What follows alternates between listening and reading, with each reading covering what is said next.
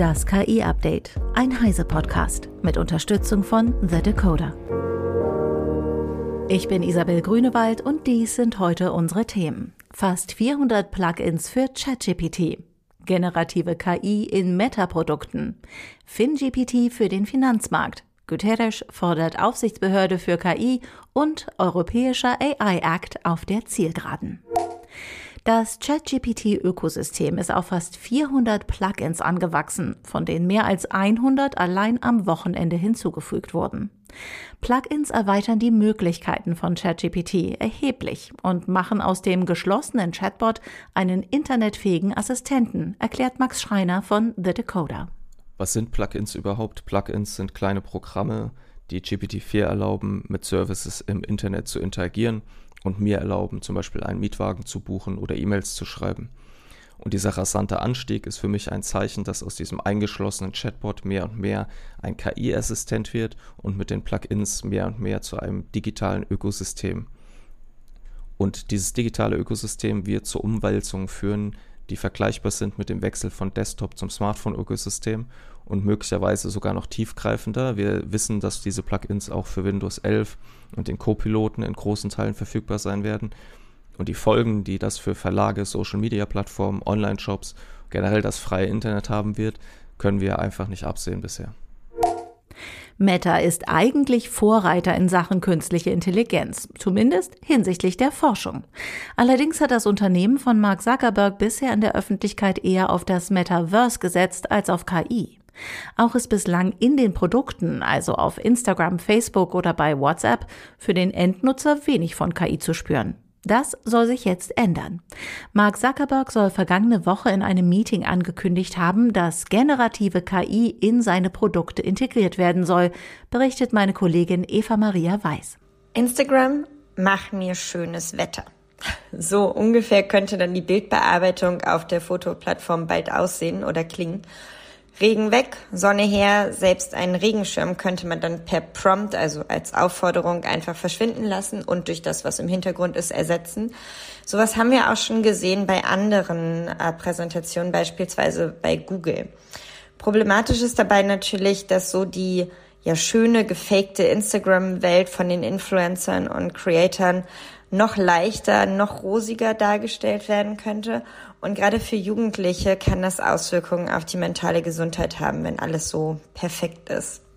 Wann generative KI in die Dienste und Social-Media-Plattformen von Instagram ziehen wird, ist nicht bekannt. Aber auch Google und Microsoft glänzen momentan eher mit Ankündigungen solcher Funktionen als mit der Veröffentlichung.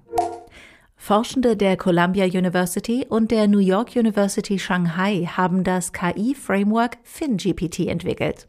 Das soll den Zugang zu finanzmarktoptimierten Sprachmodellen demokratisieren. Es ist als Open Source verfügbar und kann kommerziell genutzt werden. FinGPT ist eine Antwort auf proprietäre Modelle wie Bloomberg GPT. Das Framework erlaubt das Training eigener Finanzmodelle mit Open Source Sprachmodellen wie Metas Llama. Das Team hat eine automatisierte Pipeline von kuratierten, qualitativ hochwertigen Finanzdaten aus verschiedenen Quellen entwickelt, darunter Yahoo Finance, Bloomberg, Twitter, Reddit und SEC Filings. KI spielt schon lange eine zentrale Rolle im Finanzsektor, doch das Open-Source-Projekt FinGPT wird es einer größeren Gemeinschaft von Entwicklerinnen und Entwicklern sowie Unternehmen ermöglichen, KI-Tools für Finanzaufgaben zu nutzen und an ihre Bedürfnisse anzupassen. Das Team nennt als mögliche Anwendungen etwa Roboberatung, quantitatives Trading, Portfoliooptimierung auf Basis einer Vielzahl von Faktoren, Sentimentanalyse an den Finanzmärkten, Risikomanagement, Betrugserkennung, Kreditbewertung, Vorhersage von Insolvenzen oder des Potenzials von Übernahmen.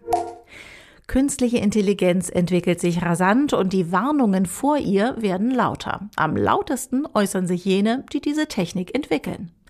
Diese Warnungen sollten wir ernst nehmen, sagte UN-Generalsekretär Antonio Guterres jetzt zur Vorstellung eines Berichts der Vereinten Nationen zur Integrität von Informationen auf digitalen Plattformen. Guterres bezog sich dabei unter anderem auf eine Stellungnahme von Verantwortlichen aus der KI-Industrie, die Ende Mai vor der mit der Entwicklung von KI verbundenen Gefahr warnten. Sie sei so gefährlich wie Pandemien und Atomkrieg, hieß es in dem Statement, das von einem Center for AI Safety veröffentlicht wurde. Teil der Lösung der Probleme soll der Global Digital Compact sein, den die UN angeregt habe, sagte Guterres.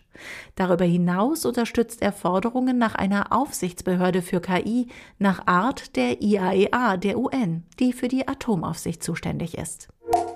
Am Mittwoch will das EU-Parlament seine Position zum AI Act beschließen. Direkt anschließend soll im Trilog zwischen dem Europäischen Parlament, der Kommission und dem Ministerrat der endgültige Entwurf dieses Rechtsrahmens für künstliche Intelligenz verhandelt werden. Mein Kollege Jobaga von der CT erklärt einige Details darüber, was der AI Act regulieren soll. Der AI Act soll die Bereitstellung und Verwendung von KI durch private und öffentliche Akteure weitreichend regulieren.